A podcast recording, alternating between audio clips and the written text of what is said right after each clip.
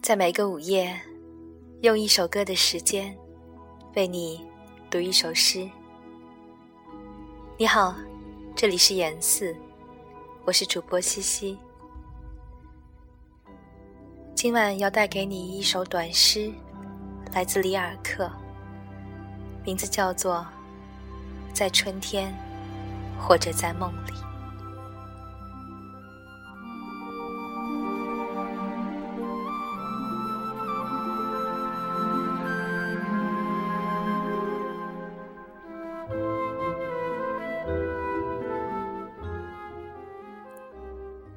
在春天，或者在梦里，我曾经遇见过你。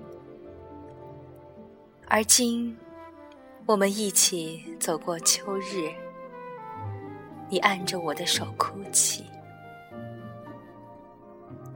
你是哭集似的云彩，还是血红的花瓣，都未必。